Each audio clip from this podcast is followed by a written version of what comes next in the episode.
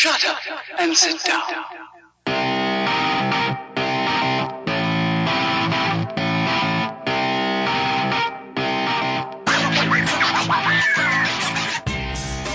Hello and welcome back to Lead Rugby Banter. Uh, we like our rugby and we like talking about it. And I'm going to try to keep original every week and try to come up with something new. Thankfully, to help me with that originality is Matt from George. How are you, Matt? Not too bad, thanks. You well? Yeah, I'm alright. Lazy Sunday afternoon. Yeah, uh, indeed. So, same here from Johannesburg.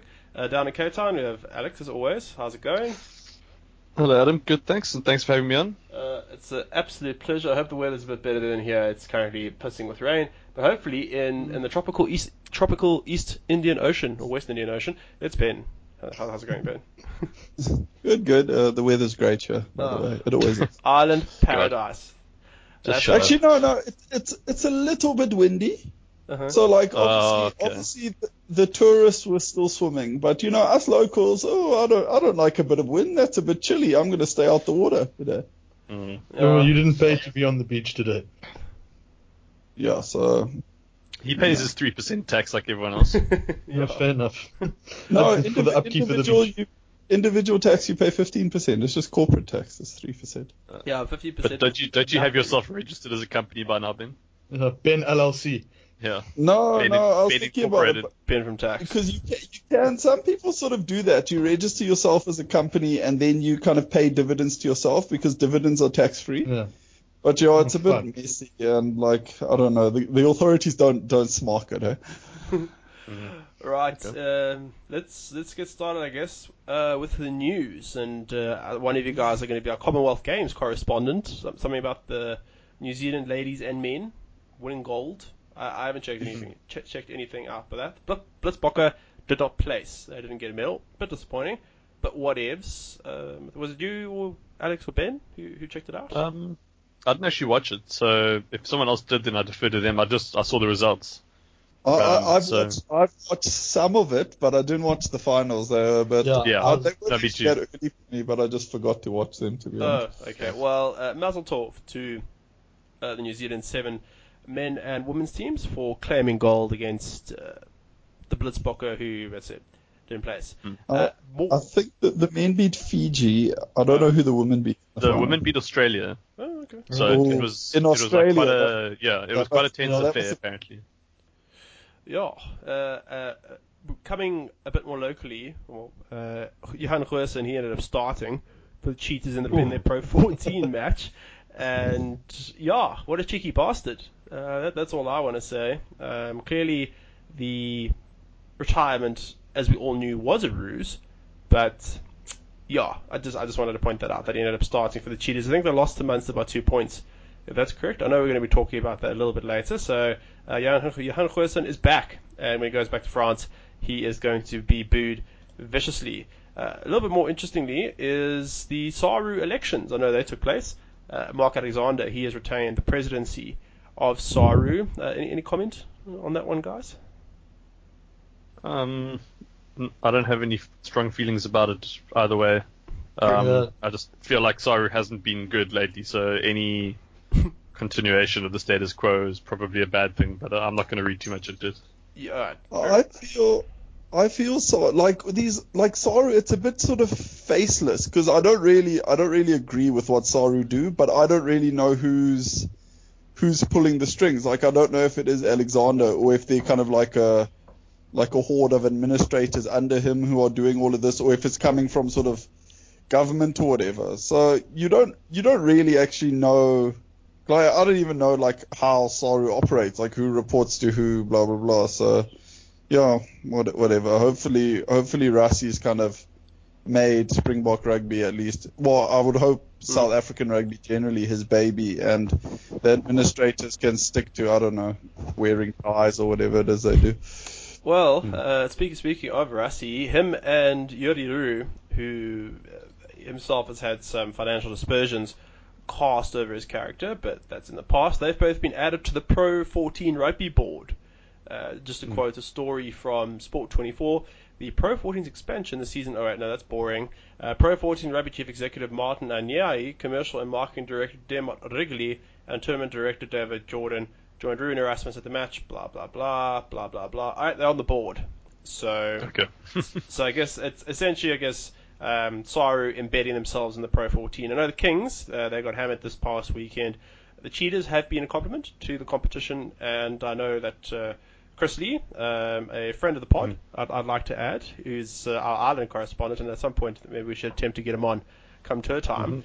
Uh, Absolutely. he, he just noted that uh, the competition has, has been better and is a bit more uh, interesting and exciting for their edition, and the Kings will get better. Uh, David's knows So, what is going on. Hmm? Gavin? Something something Chris Chris did. Maybe it wasn't Chris. Maybe it was someone who was kind of following up on what Chris said. They were saying that it's quite interesting seeing like uh, contrasting styles of play. Yeah. Because Yeah. Super Rugby, it is it is very exciting, and everyone sort of um, everyone sort of acknowledges that Super Rugby is a very exciting brand of rugby. Yeah. But everyone does sort of play quite a similar style. So like Yeah. uh, uh, Pro 14 is very exciting in that sometimes you get one of these really like defensive kicking teams up against like the cheetahs who are just sort of They'll run know- everything. run everything or so it does it does provide contrasting styles which I think does make rugby does make rugby a bit more interesting. Yeah. Yeah. No. Or the, the introduction of the cheetahs and the kings at least gives kind of it gives a bit of flavor, let's say that. Yeah, and Saru Mm. could always kind of uh, use the sort of Damocles hang over New Zealand rugby and uh, uh, Rugby Australia or the ARU, saying, "Hey, Uh, uh, we, we've got two teams in Europe. You better not get cheeky Yeah, now." yeah I, I, I was I was about to say it does it, it uh, like weirdly it gives us more bargaining power within Super Mm. Rugby Mm. to say that listen, if you want, we can pull all our people and just take them to Europe, and you Yeah. you guys will just be kind of stuck with each other. So it does actually, I, I think it improves our position globally more uh, by putting the Kings and the Cheetahs in the Pro 14. Yeah. Don't I'm- our super didn't our super sport numbers also give us a bit of a sw- uh, bit of a sway in so, sorry uh, Yeah, South In Africa's. South Africa's TV money is like by far by far the highest out of like any. it's Australia and New Zealand together don't even match SA or something Yeah, stupid. also just the time zone, um, as we've got all the expats living in the UK who operate on the same time zone, and even the casual fans maybe in the UK. It's way easier for them to uh, watch. Uh, yeah, Catch the I'm sure it's, I'm, yeah, yeah. I'm sure it's a minority audience, but hey, every every viewer counts, as I said. Now Mm. something, Can yeah, yeah, yeah. Can I just? Sorry, sorry. I, f- I feel this is a good time now. We're kind of talking about money and stuff. Hmm. Um, so Yes, I was y- y- watching. Yes, Ben from Tax. kind of. I think.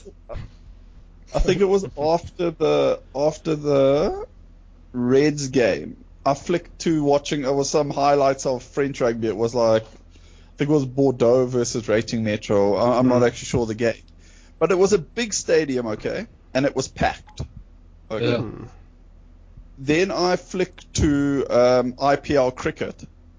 Again, big stadium, packed. Mhm. Then I flicked to um, it was uh, feel the end's gonna be underwhelming. Then I, was, then I was thinking about the Cheetahs game, and I was like, the Cheetahs game, the majority of the fans in that game were actually from Munster.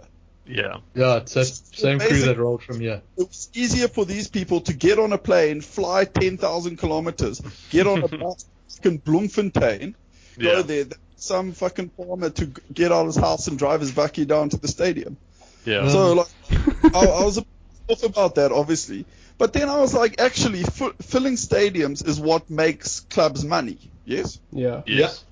Yeah. o- Obviously, there are other issues, but like filling stadiums is kind of their their their core source of income. Let's say that. Eh? Yeah, yeah fair enough. And then then we complain, oh no, we losing we losing players to Europe because you know we can't compete with the Euro, blah blah blah. But it's bullshit. We can't compete with full stadiums.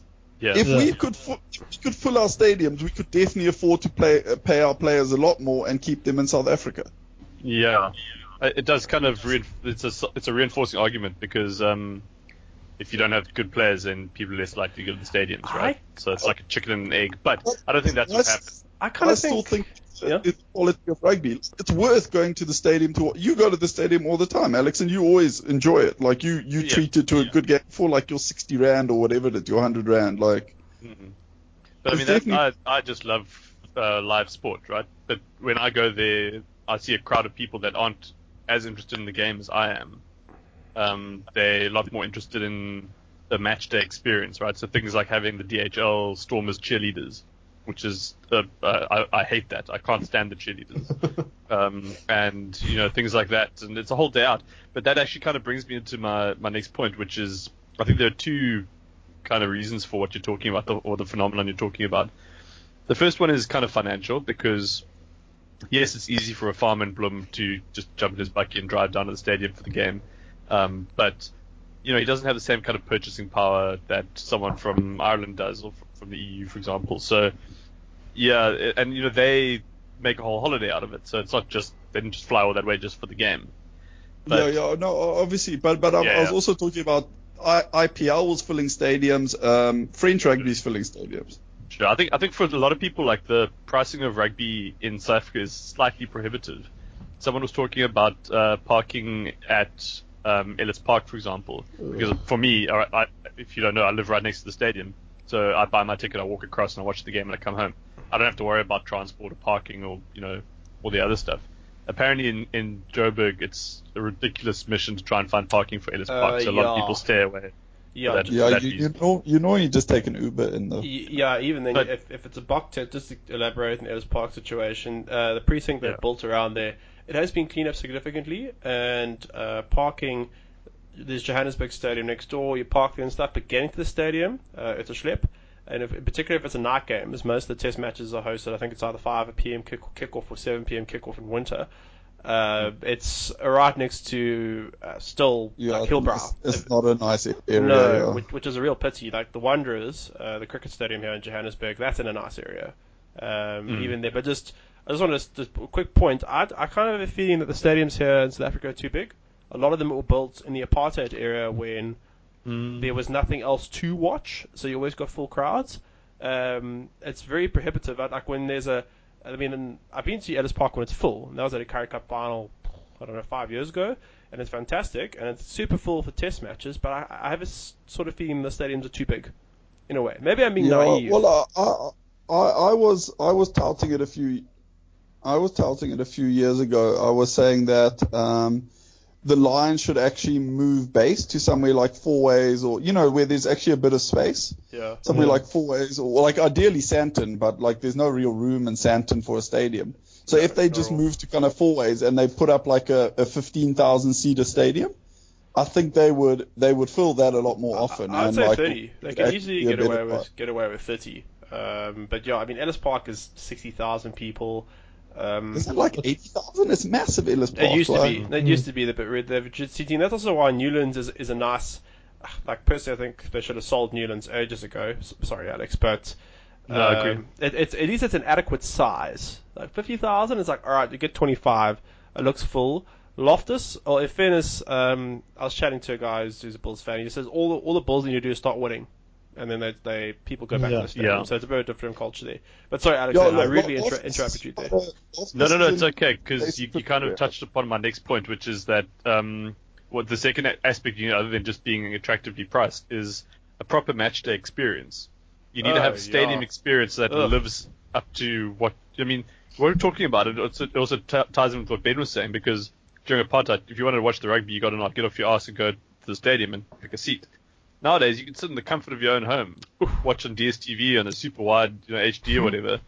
Um, sorry, I don't know, I don't have a TV, so I don't know what all the technical terminology is. But um, and How you know, so so right. so if you Don't- if you go to the game, like Alex? yeah, I don't play it though. I don't have Oh. TV, Ben. How millennial? anyway, you were saying, you were saying, yeah, yeah. Um, but yeah, so like if you're gonna go all the way to the stadium and buy tickets and you know go pick them up from CompuTicket or whatever, which by the way is also a bit of a mission. Last Yeah. time I went, and you know take yourself out of your comfort zone. You kind of need to be compensated. You need like a really good experience. And again, this is why I don't mind going because I like watching live rugby. Like it gets you know it gets me going. I can see all the players and I get to watch the game in a lot more detail that I don't get on on TV. Whereas a lot of other people, they kind of going because it's a trendy thing to do. Or it's like an entertainment, or you know, Yeah. You know, a lot of students go out, you know, as a group, and then they kind of spend the whole time chatting to each other instead of watching, which pisses me off. But the reason is that there's just not enough of a entertainment pool for it's not a whole occasion, and I think. Loftus gets full when the Bulls start playing because their culture is rugby. Like they they have that shared bond. You mm. don't you don't get that many people going just because everyone else is going. You get much more people going because they just love the Bulls. They love Bulls rugby. So yeah, I think that we just all the stadiums and the stadium managers in South Africa need to take a long, hard look at what they're actually providing to the consumer for the money that they pay, and they need to find a way of doing it better and just improving every aspect of attending live sport because. Like you said, Ben, yes, they, there are full stadiums in the Pro 14, they're full stadiums in um, the IPL or whatever, but it's not just that they're full; they're vibrant. Like the Yeah, crowd like there, I, I, IPL is a massive vibe. I'd love to go watch an Exactly. IPL game. they've yeah. like they've just captured the sporting culture like we just can't do. And the fact that when you watch Northern Hemisphere or like especially Ireland and Scotland uh, rugby match, and the, everyone in this in the crowd goes quiet when someone's kicking. Hmm. You don't Yeah, do that if you, that, you got that, people. that gives me fucking goosebumps when that it, it happens. gives me goosebumps too, and I wish we could do that. But here, you don't you don't have people doing that because everyone's too busy fucking you know Instagramming photos of themselves in the cricket ground or whatever. I'll tell you that now from the from spending time with the Munster fans. They actually shush everyone in the stands. It's it's not that the stands go quiet. It's that they actively are shushing everyone around them. But I, I just yeah, want I no, just want it's good. Like, I Which just- is cool. I- I mean, yeah, no, I agree. it's like a social contract coming into the stadium. Like you have to play by the rules. So, oh, Yeah, oh, yeah. But I'd also like to add that I mean SA fans uh, are notoriously fickle. I think uh, I think the Lions are, are the case in point when they were losing. You, uh, no one, no one went to Ellis Park, and it was uh, a ghost town. Yeah. And when they're winning, everybody just kind of shows up. But uh, I guess your main point being, I like seeing it at home too. Um, the Springbok games at Ellis Park, they're a jaw. Because even if you get a crowd of, like when you get a crowd of 40,000 people there, the stadium still looks somewhat empty, which is uh, messed up. Uh, The, the vibe is cool, and especially for uh, Lions games. But yeah, uh, I think uh, look, we need to move on. But I, Yeah, I, I must, sure. I, No, I, can, can I just can I just say say one thing just to finish? yeah, catch Okay, Au- Aus- Australian cricket in the I don't know when it was, but basically Yeah. they had problems filling test match stadiums. So so what they did is in the region you were in, they didn't put the game on TV until the stadium Oh, was shit. Oh, yes, yeah. I've seen that. They experimented. that as well. They experimented here with that, but then I think uh, Super There Sport a, in, in the a host. riot. Yeah, yeah, yeah, obvi- yeah. Obviously, obviously it's hard. But but imagine that they just say, okay, Cape Town doesn't get the Stormers game until every ticket is sold. Jesus Christ, they'd I wonder if you actually get you'll you'll get a pool of guys actually buying tickets and just just ju- and just not pitch anyway though. They just um, buy No, tickets. no, So just- there'll, no, there'll be some Starnoff Yeah. shit there, bro. There'll be some Starnoff shit. That's, that's Yeah, yeah, like, like obviously, obviously there'll be a lot of manip- and people will be pissed off because they'll be like, uh, uh I bought I bought Supersport to watch the Stormers, and now you fuckers are. But it is it Yeah, is but, quite a uh, it is quite an interesting it is quite an Idea. interesting idea with it. Yeah. Yeah. Sorry. No, no, no. It's uh, yeah, fuck. Please way us away now. Uh, uh, just the last piece of news I wanted to discuss. Uh, the Springboks have a new forwards, well, a new old forwards coach, Pieter de Villiers, uh, the venerable f- former uh, French player who was init- initially, pardon me, part of Rassie Erasmus's staff. He's left the Springboks setup. He will be playing more of a consultancy role with Matt, Matthew Proudfoot of the Allister Coetzee era. Uh, he's coming back. He, I mean, the forwards were never really the issue for Coetzee Springboks, just the backs were absolutely clueless along with defensive structures. But the forwards, least on attack, Yeah. were pretty solid. Just uh, reading a story from uh, Simon uh, Simnikiwe uh, Banisa from City Press, who, who's the uh, central sports writer. He just said that, uh, and I'm just quoting a story that runs in the City Press. Speaking in condition of anonymity, a source said Proudfoot caught Saru and Coetzee's replacement Rassie off guard by insisting he wanted to stay. Open quote, he, Proudfoot, reminded them that he had a contract that would only expire in 2019. He also told them he was committed to the Boks, blah, blah, blah. He worked very hard to convey that message by turning up at the office every day and asking Rassie how he could help. He was eventually sent to go assist with the varsity cup teams just to kind of like waylay him, to get him out the way. But uh, eventually, uh, I think it was Pieter de Villiers who made the call, and at the last training camp that was held, uh, where other coaches were involved, uh, maybe we should actually just mention that, Swys de Bruin and a couple of other guys got involved.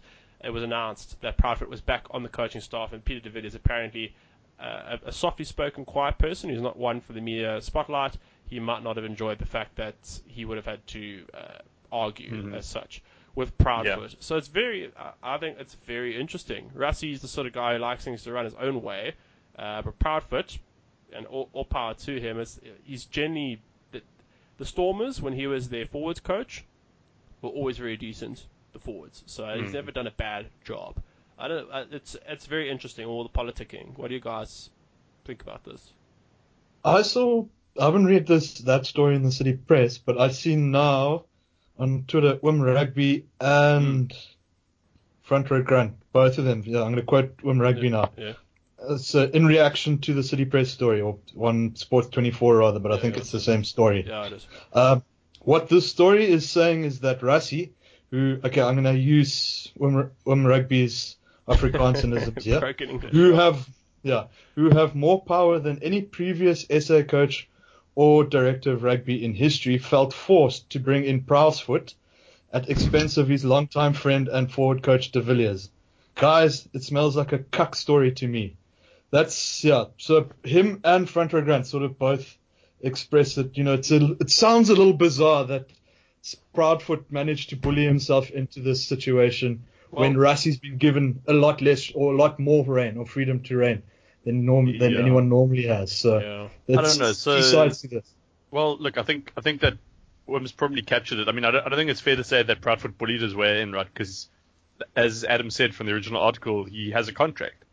Yeah. So he, in his mind, he was like, "Oh, think about it like in your day job. You've got a job and you paid, you you you got a contract for the rest of the year or another year or so." And if it's true that he was literally just showing up every day and saying, you know, how can I help? Like, give me some work to do, whatever. That's kind of better than what like Allister was doing at the end of his contract, essentially, and basically just being like, screw you guys, like keep paying me, and if you don't, then there's trouble, or you know, I'm going to take you to court, etc., cetera, et cetera. Like being quite belligerent about it because Proudfoot wanted, he was happy to work for the money. You know, he, was, he wasn't expecting a free paycheck. He just wants to do his job. And I think the root of the problem here, yes, like I understand fr- uh, Rassie getting frustrated now that he's got to work with a forwards coach that isn't his old mate Pieter de Villiers. But the, isn't the prob- the root of the problem that Rassie was promised so much leeway in the first place? Because we know that Allister Coetzee had to put up with a coaching staff that he didn't handpick, and that was then uh, pointed out as being part of the original problems with his opening few matches. And again, this is the root here is Saru. Like Saru are terrible at writing contracts. They do this all the fucking time. They do it with like the centrally contracted Springboks, and then we're forced to play guys like Damian de Allende over better centers because they've already got him on the books, so they might as well get some rugby out of him. They don't write their contracts in such a way that allows them to chop and change, which we know is the reality of being in a professional sports environment. You know that you might get fired any day, any day now if your results aren't up to scratch. And if you have a forward coach like Proudfoot who's linked to the head coach in the form of Allister Coetzee, then that needs to be specified in his contract. And then when a new coach comes along, then you don't have an issue with saying, listen, you got to go. We've got Pieter de Villiers coming in. So they just, it sounds like they just really dropped the whole ball. And uh, yeah, good for Proudfoot for sticking up for himself. Bad luck for Pieter de Villiers and Rassie for not getting everything exactly the way they wanted it. But it's hopefully someone learns a lesson from it. Yeah. Um, look, I, like, I, it's a very interesting point, and I would love to chat about more. We need to move on to uh, the weekend's games. We've we've got sucked into the news because the debate has been so invigorating, and uh, poses a lot of questions that none of us really have sensible answers for. That that kind of says says a lot, really. Uh, so uh, moving on to more matters on the field. Uh, the first game of the weekend, we had the Chiefs versus the Hurricanes at the Cake Tin slash baking dish. We need to make that thing hashtag baking dish, make it a thing. Uh, the Hurricanes they came out winners. Uh, Beauden Barrett came out the winner of the Battle of the Tens. DMAC he did end up proving fit, but overall Ben Lam scored a very good individual try. Uh, Anton Yes. Lienert-Brown was managed to be outleaped by Ngani Laumape, who is shorter than he is, to to score a try. I know Lachlan Boshier, much to your chagrin, Alex from from our, our draft side, uh, he scored a good try. But uh, the Hurricanes roll on, so they seem they seem to be the Lions of New Zealand rugby at the moment, Take taking on wins. Uh, anything from that from that game that interested you guys? Main points, uh, they're missing TJ Perenara. The Hurricanes still won, but there's a huge drop off um, from the number nine after Perenara, which is just interesting to think about. Mm. I don't know. You, you summed it up pretty neatly there. Um, Oops. I don't know. The Chiefs were disappointing. Look, they they had some bad luck, right? They had the Aidan Ross broken leg Oh, really early on. Jesus, they'll know what the sixth choice prop. Yeah, Crikey moans. exactly. Yeah. That's a real issue. And um, obviously, um, Te Toiroa Tahuriorangi is not their first choice scrum off either. Oh, he's not bad So- though. He, No, no, he's good. He's Yeah. good. I'm not. I'm not He's good. on him. he had a He shit game well. though. I'm, I'm, I'm just upset. saying, generally, just generally, the teams like they've had a lot of disruptions, and um, I mean they had night tie back, so I, I, know we said we, we thought it was going to be closer, but uh, yeah, this was kind of the expected results. The Hurricanes are are looking pretty unstoppable at the moment. Yeah. Well, uh, Ben, uh, you have anything to add? Yeah, I, I've got quite a, a controversial statement on this game. Oh, tease it up. Uh huh. Yeah, yeah. Damian McKenzie is the SP Marais of New Zealand rugby. What? No, no. What? Okay, all right, all right. No, no, Uh, no, I'm not going to okay. overreact. Sorry, I'm sorry. not going to overreact. I just yeah, want you to okay. explain yourself. Is, is that Da- finished? Da- Damian McKenzie is very good individually by himself. But as to, when he's part of a team, I think he's a disruptive force. Because how can you run a support line with Damian McKenzie fucking running backwards half the time? Kind of like he's so he's so unpredictable, and that's what makes him a great attacking force. But it also makes him very hard to support, and I would say very hard to play with. I think it's fine when he's playing at 15 because he's got a lot of space and shit, and there are not that many other players around him. But when he's like sort of at when he's at 10 in the in the in the thick of it, I don't think he he utilizes those around him enough, and I think he he creates some confusion just because I don't even think he knows what he's going to do. So how's someone else going to mean to follow that? Yeah. Uh, Uh, I find myself half agreeing with Ben, so oh, you not that controversial. I'm very much No. I'm very much part of the DMAC church. Okay. No, No, I, no, no, look, also- no, no, no, no, also- there's nothing wrong No, with DMAC. no, I, I'm from a ten. From, from, as a ten, I, I fully agree with you. As a fifteen, I love him at fifteen. I think he's fantastic, and uh, we're more talking about him as a ten uh, in particular. Yeah. I no, I look, he's just he's just a high risk ten. That's I'm just. Well, this is why this Yeah, is why do it's you called Ben's to- hot take per week. It's like, No, no, no. that's but, title. But, that's uh, going to do, be a do, title. do, do you see my point though? That individually To he's degree. great, but but Yeah. within the team, I don't think he's. I, I don't think he, like like Barrett.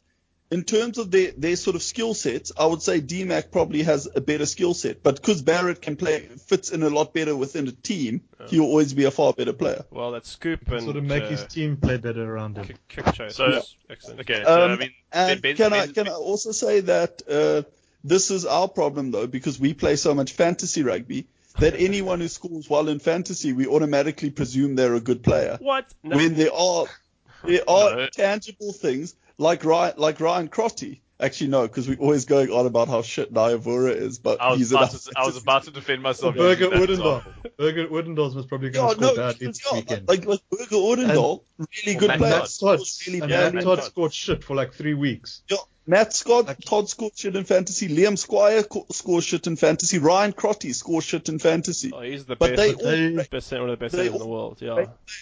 But SP Marais also scores bad in fantasies. So He's just- so SP what SP that? No, he scores fantastic. Why have you he- brought him up twice? very well You brought him up twice. But look, uh, look, Ben, Okay. I like I kind of agree with you, but you know what? A couple of times the Chiefs created very good attacking opportunities, and it wasn't McKenzie, it was the player after him, like Nathan Harris, who didn't pass to Solomon Alaimalo. To um, he was open on the left, he tried throwing a dummy instead. Ah, Silly, silly Yeah. forwards, silly front rowers, right, Matt? Mm, Fatties. Um, look, I do, I do, I, I do Look, see your to point. pass, you- I- sorry. You're expecting the wrong, you're expecting the wrong player to pass. I don't know. The New Zealand players all meant to have good hands. Like I, I do, I do see your point, uh, but I think let's let's not forget it's only it's his first proper season at this level at ten, and I think it's gone pretty well. So comparing him to Yeah, SP but Marais is a I- I- massive I think insult. he's becoming. I think he's becoming more erratic by the game, though, Damian McKenzie. So Ben Ben's clearly trying to bamboozle us, right? Because he made oh. some decent points, but he prefaced the whole thing with this SP Marais comparison. Oh, that's yeah. what got everyone. Just. Okay, so, so he's That's what's like got us all hot, right? that SP Marais doesn't fit into a team. I think that the better comparison is to Quade Cooper, because Quade No, has that no. same Quade has the same element of He'll He lose doesn't- you if you. yeah he, he doesn't No, he doesn't look he doesn't look to see what everyone else around him is necessarily doing. He does what he wants to do, and then everyone around him has to hurry to catch up to make it work, right? And that's kind of what you're accusing Damian McKenzie of. And I think it's fine, but I mean Damian McKenzie's better than Quade Cooper. I, Yeah, I- no, no, Damian Yeah. McKenzie is better than Quade Cooper, but SP Marais has the same sort of. Qual- well, he would have that quality if he was better I at kind rugby. of, I kind of feel like this is very similar to when I compared uh, a DD, It D- is. DDA two to, to the original DDA. I'm just saying, you've Exactly. Now, you've now started a new thing. We're going to call Damian McKenzie not not even DMAC. Let's call him SP two. You know, so You're heading the right way for an apology letter. Ben. yeah. Well, look, yeah, I'm, I'm wondering who's gonna send who's Yeah. gonna send in the next angry email now. Yeah, look, it might it might be me at this rate. Yeah. well, look, let, let's leave it there. Uh, very. Let me just say a very contrarian view, which I think it should be always be encouraged. So we'll, we'll leave it there. We need we need to move on. Uh, unfortunately, to to the Blues, they managed to get it done uh, against the Sunwolves. Uh, Akira, he got another try, ran through a few people, yada yada yada. Um, a, a, a, No, Hat-trick. his, a diff- Hashtag Euro yeah, hashtag Euro Akira. Um, a different New Zealand side probably would have beaten them probably about 20 or 30. Um, beyond this, the Blues kind of doing as expected. Sunwolves, by the way, scored a lovely try. Who was who's the, who was that 10? Was wasn't Little? It was, Lafayette- was Robbie Robinson Uh, who- for their try. No, no, no. He wasn't. He wasn't. No, try no, yeah. scorer was No, Robbie Lafayette. Robinson was on the field when they scored their good try. Yeah, that's that's the one. No. thought, that was quite quite a classy try. So I Did mean, Robbie Robinson play? No, sorry. Yeah, he got he got on he got on the the ten at an HIA or blood or oh. something, and he he went off. Then Robbie Robinson Who came set up on. that try? Who set Are up, you sure? He, he, who set up that try? Charred the gap. Oh, oh no, but it was it was Hatting mainly who set up that try. No, you guys. No, you guys think of Hayden Parker Yes, thank you. because Hayden Robbie Parker Robinson was was, the spectre, definitely Robbie Robinson Sorry. definitely wasn't in the No, match day it was, no, 23. no, it was Hayden Parker. Yeah, no, sorry, thank sorry, you. go Like he just he charred that gap and then offloaded uh, for the Sunwolves try Yeah. for a very brief He used to lead. play for the Landers. He's quite good. Yeah, all I'm saying is, uh, Jamie Joseph, if you're listening, this is what happens when you play the same Oaks game after game. They get a little bit better. Mm. So uh, look, we'll just uh, any, any. Do you want to have any quick one-liners? Uh, ben, do you have Uh, anything to? Do you have I've, got, any I've got a petrol? quick one-liner before Yeah. before Ben triggers me again. Yeah, with with petrol. Um, yeah. Uh, quick one-liner is uh, Rieko Ioane really needs to not be played at 12. yeah, I agree. He got shut down so much. I know his fantasy score was good and everything, but he got shut down in a big way. No, he should be on the wing. Um, I don't and then also before before anyone else weighs in, I just want to apologize for pushing Patrick Tuipulotu on you guys because he was a penalty machine. yeah, we, yeah, yellow card at like 41 I know. seconds. it was terrible. Ugh. Anyway. But save it for the fantasy, Alex. You can you can. Yeah, you can apologize for that. Uh, right, let's uh, let's move on. It's the Rebels versus the Jaguares. The Jaguares claiming a precious away win. They've actually won a game away. Mm. Um, ever in their history. Yeah, no, they, they have they've won on S. They've won in SA. I'm sure. Oh, of course they. Yeah, I think they beat. I think they beat the Cheetahs away. The or Kings. Yeah, well, the they, Sharks. they definitely Kings, beat the definitely. Kings. They Kings, definitely beat the. Kings. They beat the Kings, but uh, yeah, very Maybe good. even the Sharks. I have a funny feeling they beat the Sharks as well. Yeah, the Rebels, they, they were coasting it for a while. Uh, clearly the best wing in the world in the eyes of the Australian commenters, Marika Koroibete. He's so slow. He is so Dude. slow. Did, I've did been you telling see you this for ages. No, He I- had the easiest try I think of it. Like honestly, I could have scored that try. and they were like, Koroibete, Koroibete, unbelievable, Koroibete. It's like literally he Maybe walked- that's Just calm the why fuck they- But- but- that's also why they that dig was- him. That's why they dig him because it takes so long for him to score the try, so they can build up the hype and scream and go mad. They've got enough time to do it, so they're Okay, like, can I- yes, we're. can I say, um, after that game, I wrote to Supersport to ask them if they can introduce a commentary feed that just has the stadium noises and the and the ref's mic. Because I so I couldn't deal with those fucking Australian commentators. I'm sorry. No, sorry, uh, sorry, uh, fantasy rugby draft. This isn't Aussie bashing, but it's just they don't even talk about the Jaguares at all. Like it's Yeah. like it's the the rebels Is that- in the commentators' eyes. We're playing against tackling bags or whatever. it's like no, it's just such like biased partisan It, it, commentary. it is very like okay. I know I've been accused of Aussie bashing before. I'm sorry, Fantasy X, if you guys are listening. It's it's not a general comment, but well, it is a pretty general comment. I find that the Australian commentators tend to be very self-absorbed. So they are, and this is again why like Koroibete is such a favorite for them because they're still focused on this this view they have of him as like this amazing convert with so much potential, which he was. Like everyone was excited when he joined uh, Super Rugby, but he's done nothing since then to prove them right, and they don't see it. Like they're still buying into their own hype.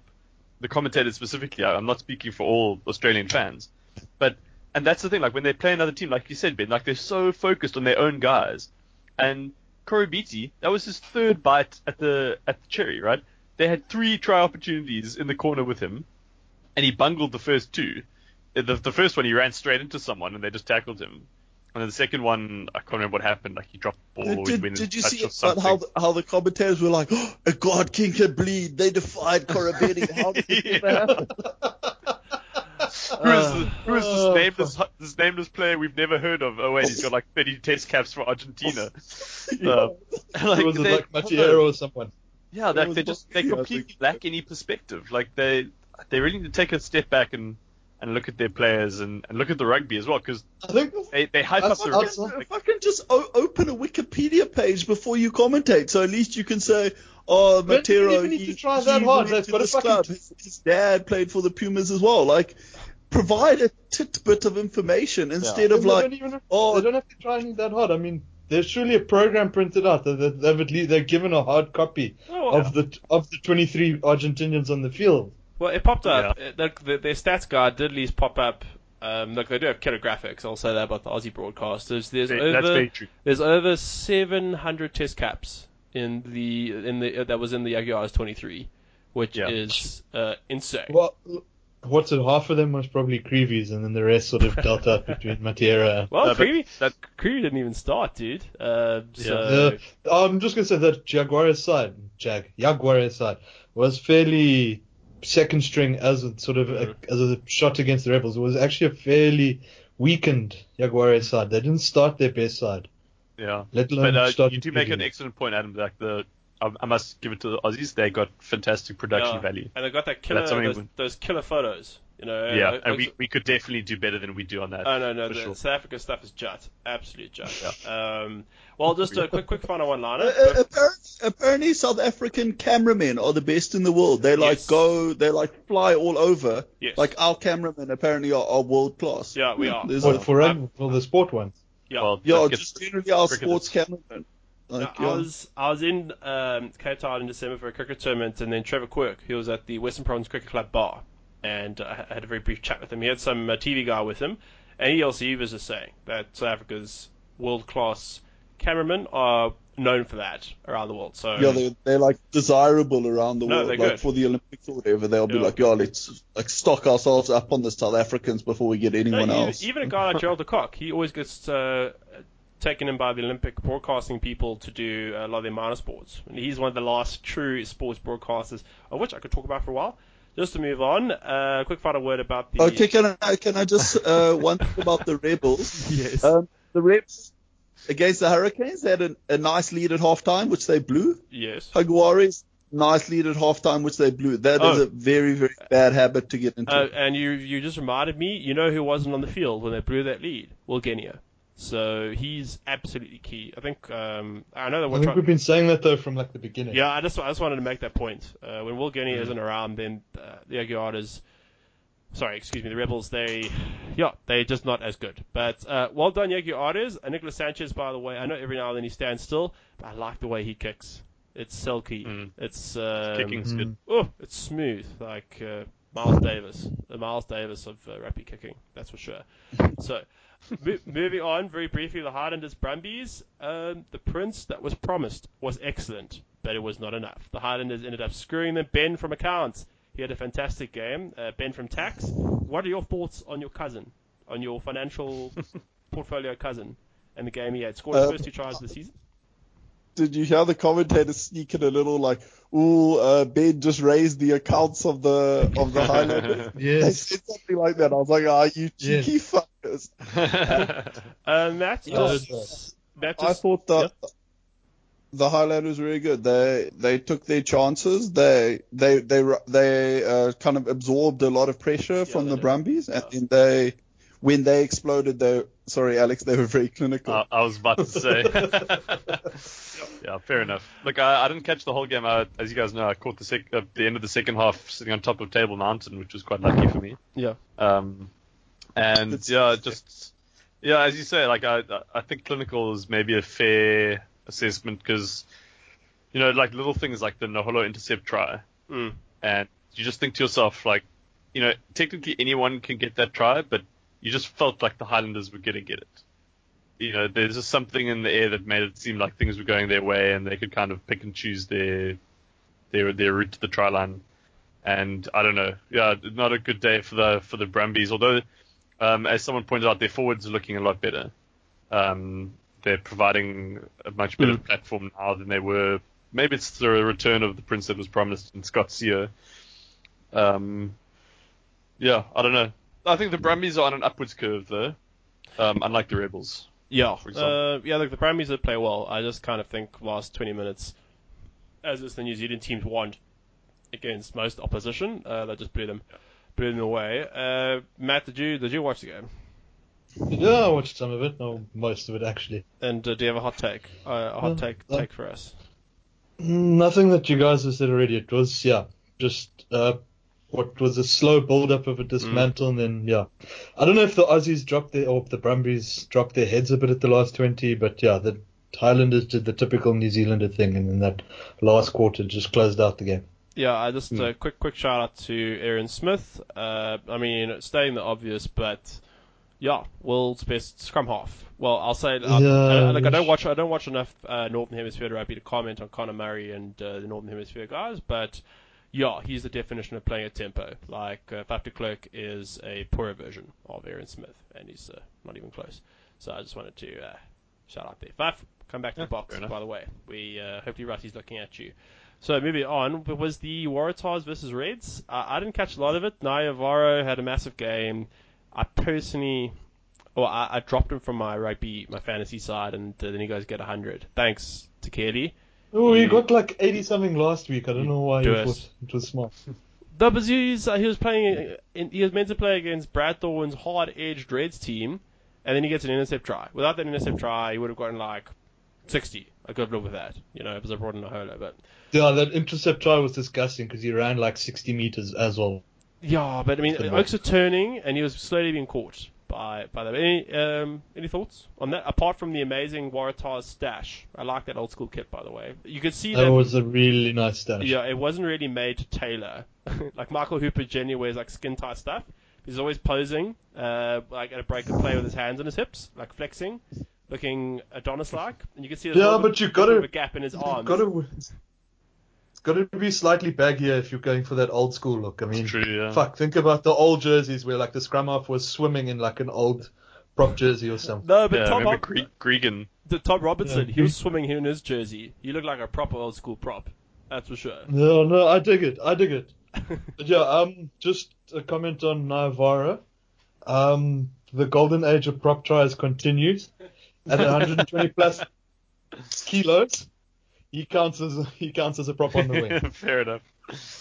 Uh, Uh, any, any thoughts, uh, Alex Ben? Just on. I didn't watch Um.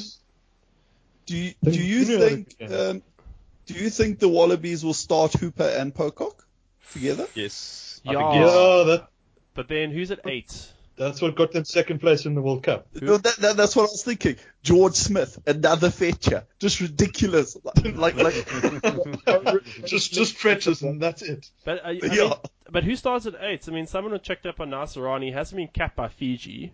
I don't know if he's been capped by their, their second side, uh, which has an impact on the regulations.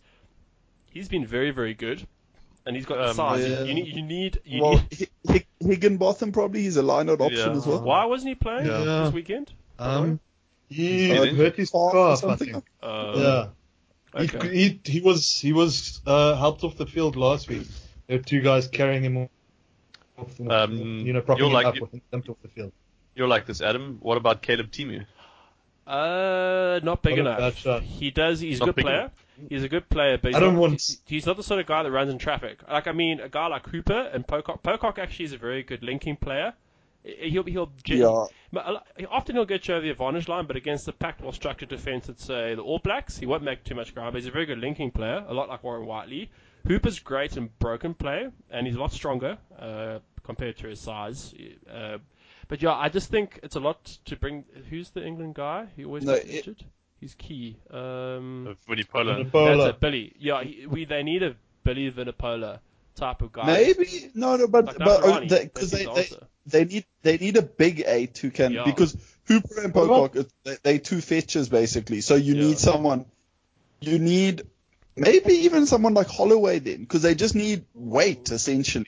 Someone who can Naisarani- just- He's been the Uh. Uh, Naisarani probably works to be honest. if He's he, good. If he can be. Yeah, but why does Naisarani play, play for Fiji where he was born? How's Money. that for a suggestion? Money. Because But but yeah, money- Australia's going to offer him money and he's going to. This is another thing I No, was but he's, thinking. he's, he's making his money for the Brumbies. Like that. Yeah, that can't be the reason.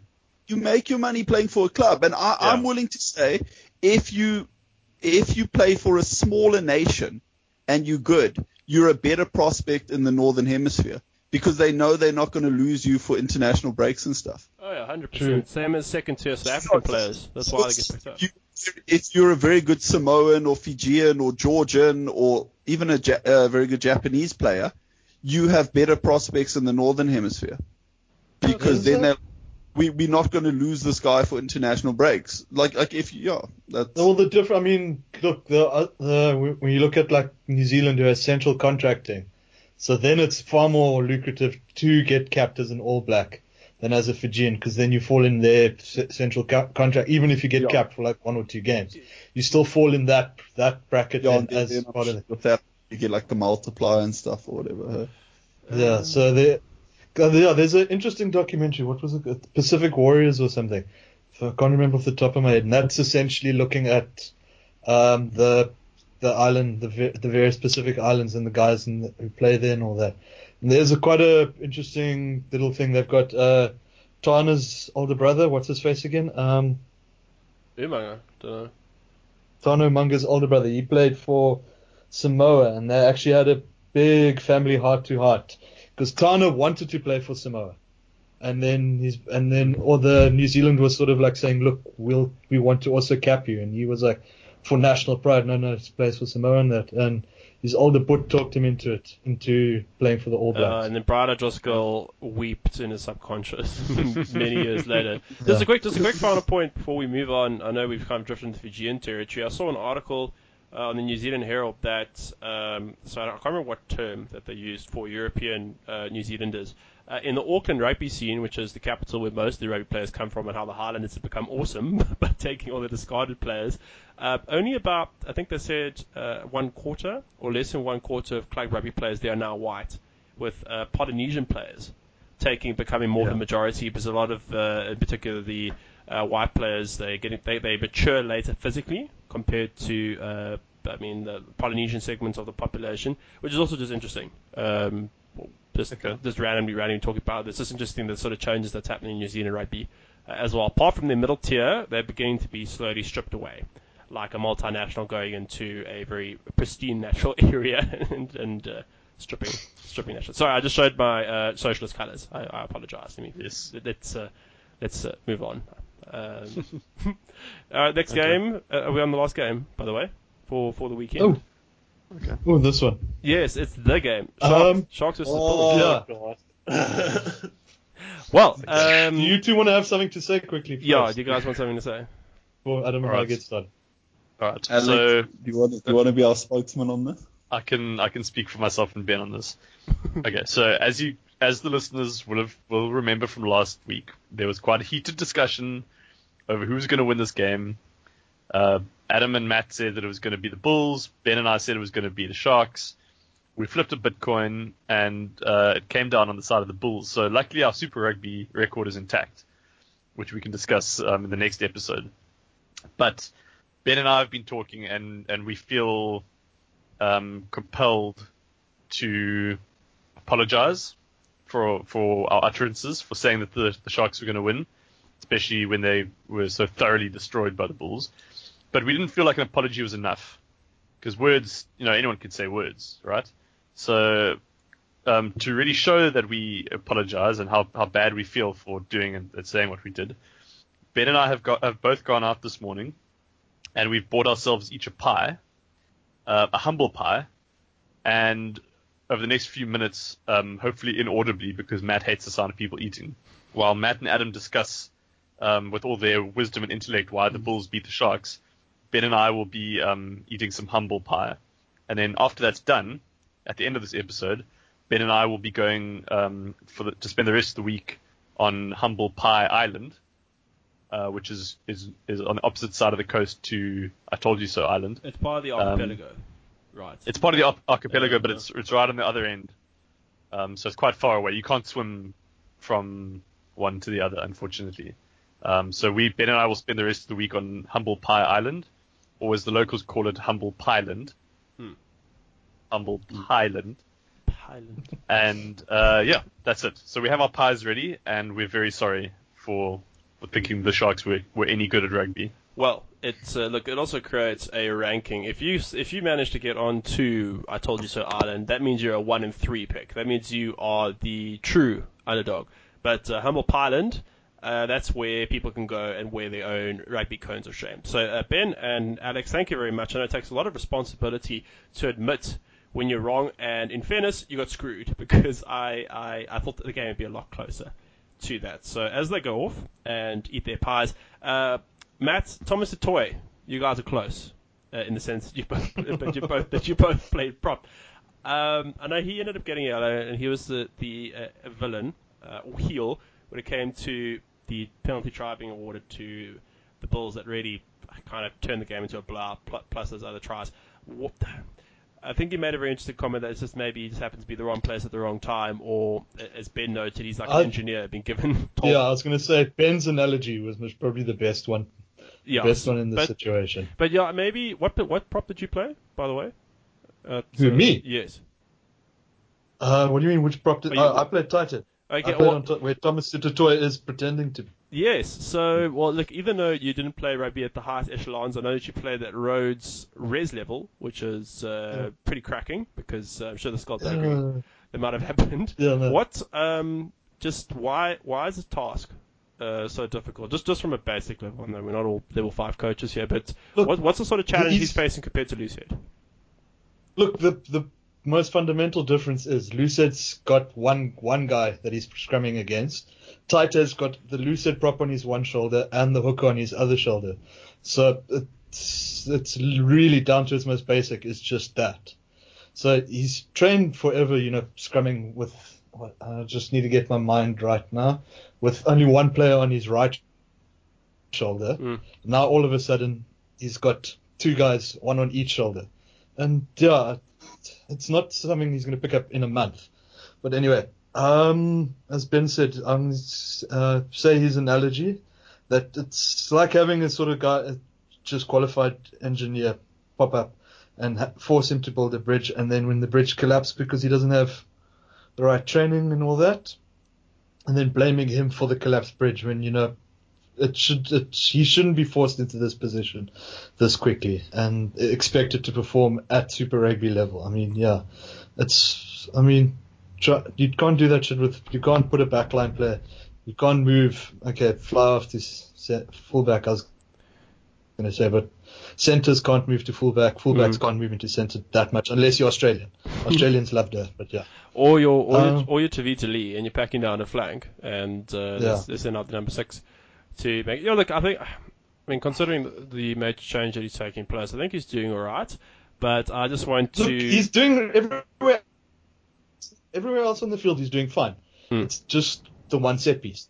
Yeah, and look at international level, he's going to uh, be eaten up and chewed up and spit out by. Yeah, that's why I think he must feel like a right. Like I said last week, he must feel like a Duas, because I mean, the whole story was that this was more a Rassie thing, and Rassie said no, Sharks play him there because we need more tight heads. Now all of a sudden, Rassie are apparently caught in Koch, and Thomas is nowhere near. Because I mean, even if they play in the loose play at the same level, Thomas is never going to scrum like Koch. So well, I mean, I mean, even at Loosehead, there are so many yeah, I guys. was going to say there's so many guys ahead of him. Kitshoff, uh, He's behind Beast, Kitshoff and Beast. And then on the opposite, any uh, some of the Lions props, even on the opposite side of the scrum, he's got um, the outstanding Wilco Louw, who's in his way. Who uh, I'm sure he's a, Lowe's he's a cycle. shoe in. Yeah, he's a shoe in to start for the Boks. A little bit Look, unlucky. uh, well, Haber's apparently fit as well. Oh, yeah, so but he he's gonna no, he's made of glass right now. He needs to prove um, Yeah. prove No, his no, fitness. yeah. But, uh, quick, quick quick shout out to the Bulls. Um, I think I just want to say one of the reasons you guys all laughed at my whole Sharks do one good performance, three shit ones or whatever. I can't remember what statistic I pulled out, but Yeah. I'd like to say it did work. Yeah, you're not wrong. Oh, how's that pie? Uh, it was good. The, the pie was Oh, better oh, than, oh, the, oh, than what oh, I'm the, the sharks the sharks dished up. I'm I'm done eating my pie. I don't know if you're done with yours, Ben. Ben's back by the Yeah, sounds of mine was a little dry. I wish I had some humble whipped cream to go with it as well. Yeah. Humble well, custard. You know, you know But what? you, You, sp- you have to choke on it, Ben. You're not supposed to enjoy it. You're supposed to choke on your humble pie. you, well, you it know, was. I was. It was so dry. Like I was thinking, Hmm. I was going to get Well- some water or something. well, you know what? Who, who could have supplied you uh, with that cream? It, it would have been Warrick Gelant, because let's say he was at one of those old milk churns. Um, he, he made all the he made all the right decisions. And uh, okay, this analogy has run its course. I, I was going somewhere. I, was, I was going somewhere with that. But he was fantastic. Let me. I'm going to quickly skip over that blunder and just say he was very good. So I mean, he scored a hat trick. Uh, most of the kick chases, very good decision making. In particular, I liked his grubber. I can't remember if it was his first or second Yeah, try. for his third try. Yeah, he- His no, third he- try. got a bit- His se- it was a second. He kicked it on purpose into space. Is, is he left-footed, Yeah. by the way, or is he right-footed? Uh, I'm not I sure. really, I, don't I really don't know why, but I think he's left-footed. I don't, I don't well, know why I think, I think that. he You- used his left foot and he kicked it into space, which often you see guys just uh, kick it ahead and uh, brainless rugby. Um, so he was fantastic, and just a shout out to John Mitchell. He's taking a very talented group of players. Heck, he's even added a second lease of life to Adrian Strauss, and just goes to show. And Lou. yeah, and Mm. Lewis. Yeah, no, Luton, yeah, the return of Luton Sneeman also Oh. did a lot.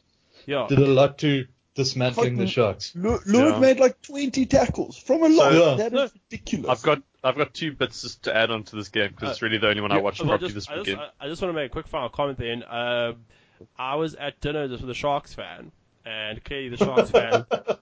The Shark, uh, see, uh, these are my top sources, right? I won't mention his name, but he just made a point that uh, prior to Robert du Preez coming in, so, um, he said that Yeah. there was a discipline issue at the Sharks. Guys pitched up late for practice. Uh, they'd get up to who knows what. They they just they generally happen to be a discipline issue.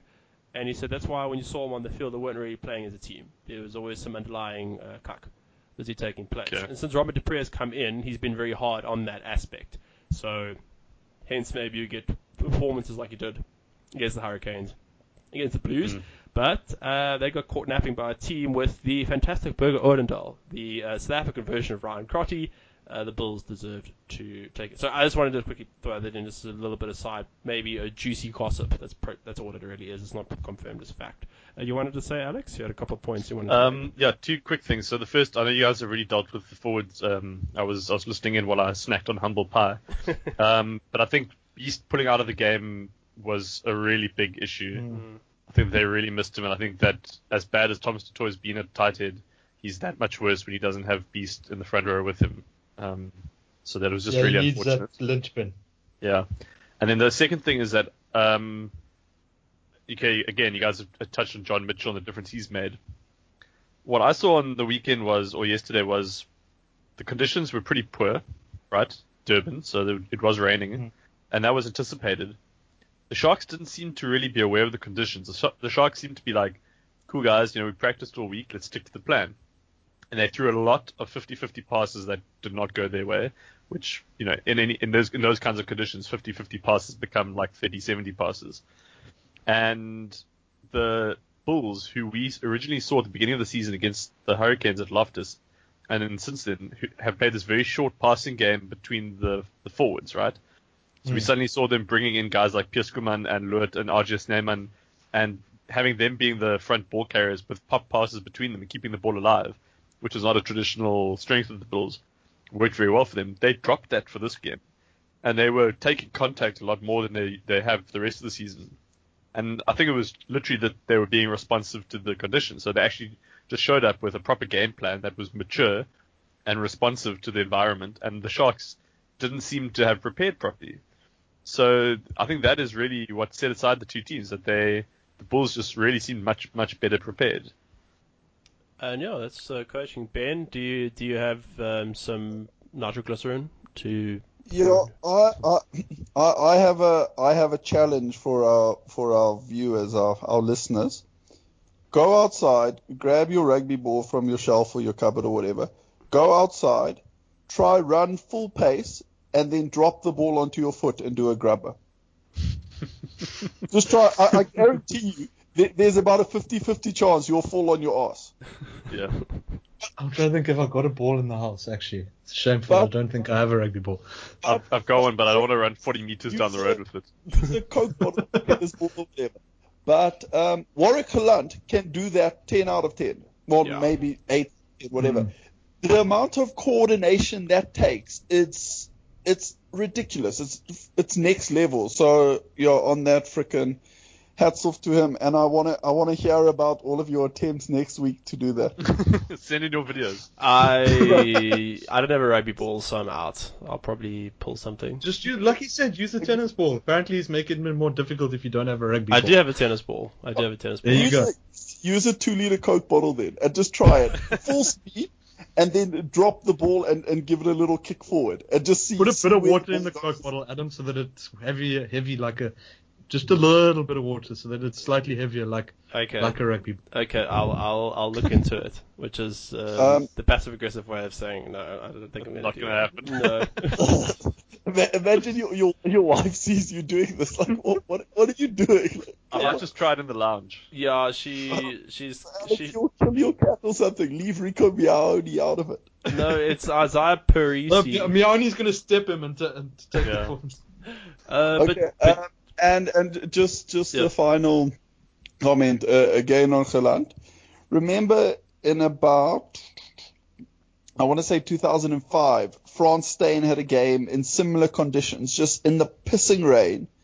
Uh, he was obviously playing for the Sharks. He was at fly off, and he just he took charge completely of this game, age 19, you know, like, and that I think was when people kind of realized like, shit, Frans Steyn is something special. Like he is gonna be a be a world great, which he which he is. And I think this, hopefully, I'm really hoping this is Warrick Gelant's sort of coming of age game where everyone's like, okay, this guy is the this guy is the real deal. He's he's sort of the prospect going forward because yeah, at the moment I'm very much Team Geland. Yeah, it's. Uh, I mean, his competition would be Andries Coetzee. Nope, he's already been at the Boks. So nope, and then Curwin Bosch, whose tackling is a tiny bit suspect. So yeah, he, he- well, well, the, Did, you, yeah, what, did you see Gelant Saturday make? the comparison between him and Curwin Bosch, and who would you No. rather have? uh, no, what? Well, Gelant made Bosch eat turf a couple of times. Yeah, like I, I do like Bosch, I really do. I just think um, there's no excuse for being a, a poor defender of 15. There- there be just I don't know. D Mac, he's 1.77 meters tall, which is pretty much my height, and he pulls down guys the size of Ben Lam, who is a freaking giant and uh, like really Mm. quick. Um, so yeah, congrats to the Bulls. And yeah, the South African Conference has got a long way to run. The Lions still have to go on tour. Uh, they're going to be back this coming week. So um, yeah, it's going to be very, very intriguing. For all, all the pools, actually, I know the Hurricanes are the out, outside leaders, but when all the Crusaders get uh, their guys back, they're going to hammer the Sunwolves, I assume. We'll talk about that in a Super episode. So, Super Rugby is far from done. It's uh, a lot more intriguing, and I think it is benefiting from cutting teams. I know you wanted to make a quick comment, Ben or Alex, about just Pro 14 and the Cheetahs versus Munster game. I think the Cheetahs lost by two uh, in Bloemfontein. Yeah, um, sorry, this was me. I realize I've been talking a lot. I apologize, guys. Um, Ach, it's The- not having you here. Yeah. Munster, Munster gave a masterclass in sort of game control and ref manipulation because so the Cheetahs blew out to an early lead, playing a very very quick game. Second half, Munster came back, and suddenly every scrum, every line out, every break and play, half their medical fucking staff would run on and treat some ankle injury with the prop or the lock or the flank or whatever it was. And then suddenly, after they've had their kind of 45, you know, second rest, the medical staff would leave. Having had their rest, they've slowed down the game. All their players have caught a breather. They've nullified the altitude. Then they play on. They just played this really slow, sapping, dull game, which was exactly what they needed to do to beat the Cheetahs. So do you know what? Good on Munster. Really poor by the ref for letting shit like that go on. If a player is being treated, honestly, they must, their medical staff must have come on 25 times in that half. If a player is being treated three times for the same thing, the ref's got to send them off. Like it's say, listen, you injured mate, make a sub. Because uh, it really allowed Munster to. Sl- oh, it was honestly probably the most boring half of rugby I've ever watched. But it the uh, Munster did what they needed to do to beat the Cheetahs, and yeah, like not really one for the fans, but quite a uh, like something I feel we could learn from teams like that.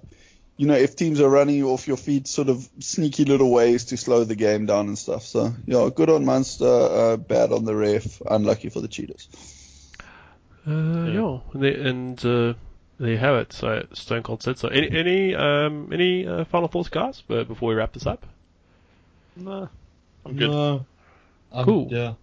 Um, right, well, that's going to wrap it up for this episode of Elite Rugby Band. So we're going to be coming back to you later this week with our fantasy episode, which I, I have a feeling the team did quite well because they had Naivaro. Uh, I did not. My ranking has now dropped to the uh, low, the high twenties. It, it just gets worse and worse. Thanks, Wazaki, you bastard, you betrayed me. Uh, we're also going to be coming out with our Super episode uh, soon, later this week, probably very shortly after uh, this episode. And if you're out there, please listen to us on Acast. SoundCloud, and iTunes. Rate, subscribe, and comment. Please, we always appreciate your feedback. And Iceman, thank you for listening. Uh, as always, I know we exchanged a bit of banter over our, over um, our, our unfortunate wait and failure uh, for Fox to update the fantasy game, but we always appreciate you and anybody else that listens. So please comment. Um, so that's going to wrap it up. We'll catch you later this week with other content. Have a good one and, and enjoy your rugby out there.